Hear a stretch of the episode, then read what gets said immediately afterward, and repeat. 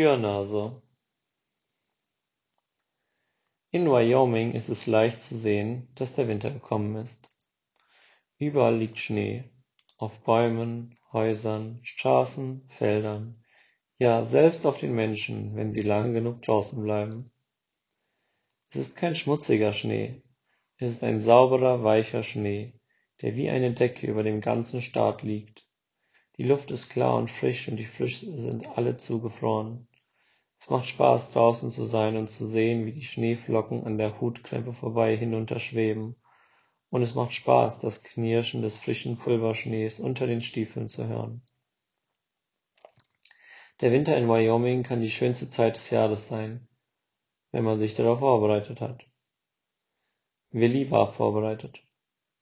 Er hatte genug Holz gehackt, sie würden nicht frieren. Er hatte genug Lebensmittel gelagert, sie würden keinen Hunger haben. Er hatte Lester im Laden gefragt, wie viel Lebensmittel Großvater im letzten Jahr gekauft hatte. Dann hätte er die gleiche Menge geholt.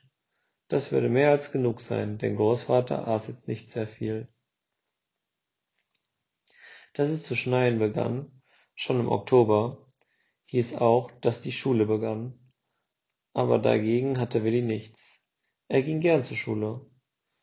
Doch seine Lehrerin, Miss Williams, hatte einmal zu Großvater gesagt, was mich betrifft, stellt der Junge einfach zu viele Fragen. Großvater hatte nur gelacht und gesagt, wie kann er was lernen, wenn er nicht fragt? Später hat der Großvater zu Willi gesagt, wenn deine Lehrerin es nicht weiß, frag mich.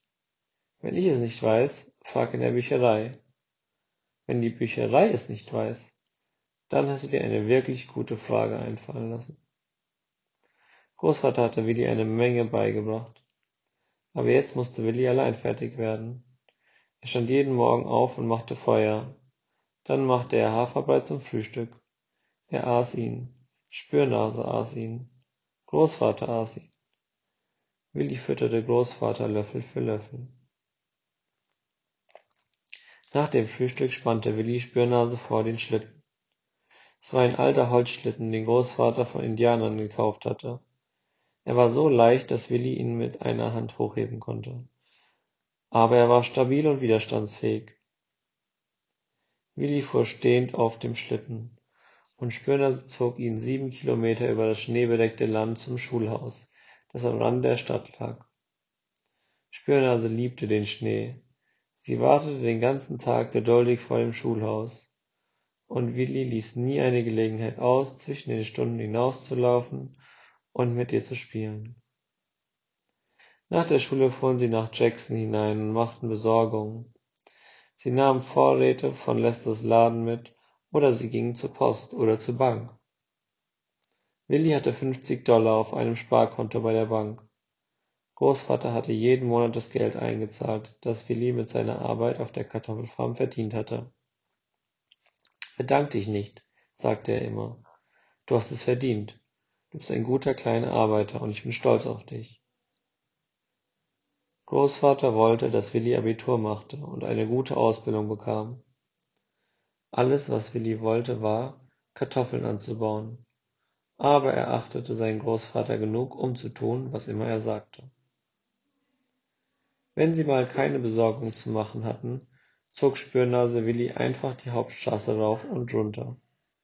Willi machte es Spaß, all die Leute anzuschauen, besonders die Stadtgecken, wie Großvater sie nannte. Die können doch keine Kartoffel von einer Erdnuss unterscheiden, sagte Großvater, und ihre Hände waren zart und rosa wie die eines Babys. Die Stadtgecken konnte man nicht übersehen. Es waren diejenigen, die aussahen, als gingen sie zu einer Hochzeit. Jeden Tag kurz vor sechs stellte Willi sich mit seinem Schlitten vor die alte Kirche in der Hauptstraße. Auch heute wartete er, seine Augen hingen an der großen Kirchturmuhr, die hoch oben die Zeit verkündete. Spürnase wartete auch, mit lebhaften Augen, die Ohren gespitzt, die Beine leicht angewinkelt, bereit nach vorn zu springen. Bong. Beim ersten der sechs Glockenschläge sauste Spürnase mit solcher Kraft davon, dass Willi fast vom Schlitten geworfen wurde. Die ganze Hauptstraße hinunter. Die Schlittenkufen berührten kaum den Schnee. Ihre Umrisse verschwammen, als sie nach rechts in die Nordstraße einbogen, und sie waren fast aus der Stadt heraus, ehe die Kirchenuhr wieder schwieg. Lauf, Spürnase, lauf! klang Willis Stimme durch das weiß glitzernde Zwielicht. Und wie Spürnase lief! Sie war dieses Rennen schon hundertmal gelaufen und wusste, wo jeder gestürzte Baum und jedes versteckte Abflussloch lagen. So konnte sie mit ungeheurer Geschwindigkeit dahinjagen, obwohl es dunkel und gefährlicher wurde. Willi atmete die kühle Nachtluft ein und spürte den schneidenden Wind auf seinem Gesicht.